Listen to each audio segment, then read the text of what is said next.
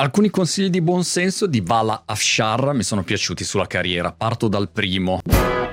Leave people better than when you found them. Lascia le persone migliori, meglio rispetto a come le hai trovate. Non lasciare un ambiente di lavoro quando magari te ne vai che sia mm, così e cos'ha. Se sei uno che lavora bene, hai un impatto positivo anche su tutti gli altri. Io mi ricordo, ad esempio, a SkyTG24 o anche in tante startup magari che ho vissuto, alcune persone che sono arrivate hanno fatto dei disastri. Quando sono andate via, mamma mia, il clima è peggiorato, alcune persone che che lavoravano con loro se ne sono andate, eccetera. Invece le persone che hanno lavorato veramente bene hanno creato persone migliori, più competenti, più capaci, più, con più fiducia. Ricordo Blogosfera, c'era una persona molto brava che aveva cominciato a fare questi blog, aveva cominciato a fare i primi video e aveva coinvolto anche gli altri, aveva trasformato anche le altre persone, le aveva migliorate. Consiglio numero due del vecchio Vala, Do not speak poorly about others. Non parlare male degli altri. Io non so come la vedi tu, però quando uno mi parla male di qualcun altro, la prima cosa che penso sempre, magari anche per te lo stesso, se parla male a me di quell'altro,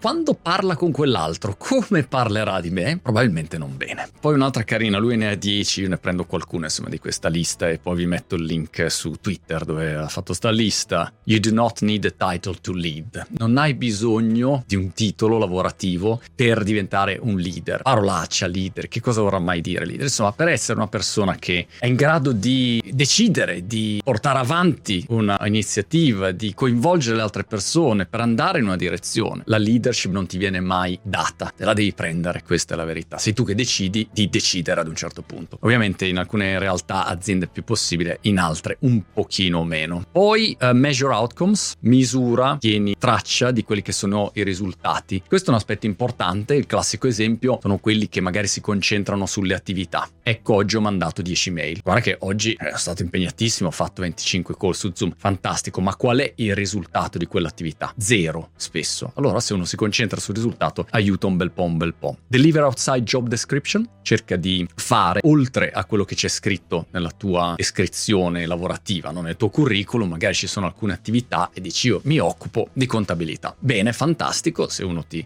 assume, lavorerà nella contabilità, ma magari hai anche altre capacità in generale e sono utili, sono dei consigli e suggerimenti. A volte penso a chi fa dei mestieri che non c'entrano assolutamente niente con uno specifico specifico, ma ti viene da chiedergli un consiglio comunque, perché hanno quel buonsenso, quella sensibilità, quell'intelligenza che può essere utile in tanti altri settori. Ecco, non è che uno deve stare fermo solamente sul suo. Dall'altro lato, sai, magari hai un certo tipo di esperienza nel mondo della contabilità, ma puoi fare molto di più sempre nel tuo settore contabile, che ci piace così tanto. Quanti contabili ci sono in ascolto?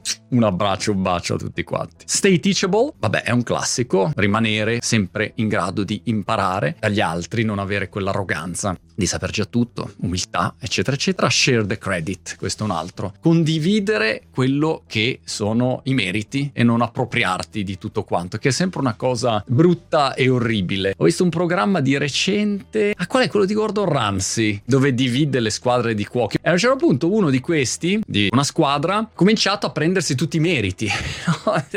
Diceva, come ti prendi tutti i meriti? E gli altri? Ecco, una cosa brutta. Oppure, non so, ho visto di recente, invece un esempio positivo, Colao, dire ecco, questo è un progetto di digitalizzazione in Italia, ma il progetto l'aveva fatto Diego Piacentini. Beh, vi ricordate Piacentini che era precedentemente a capo di tutta la digitalizzazione. Allora quello è un gesto positivo, non hai bisogno di appropriarti dei meriti degli altri. Questi alcuni consigli e poi vabbè c'è il solito work smart, not hard, hard smart, insomma, lavoro in modo intelligente, non lavorare soltanto boom boom boom boom, ma prova a ragionare, spesso è un valore aggiunto di pensiero, no? Quello che fa la differenza e poi ti devi anche fare il mazzo, però nella maggior parte dei casi. Basta, mi fermo qua con questa listina della spesa che spero possa essere utile.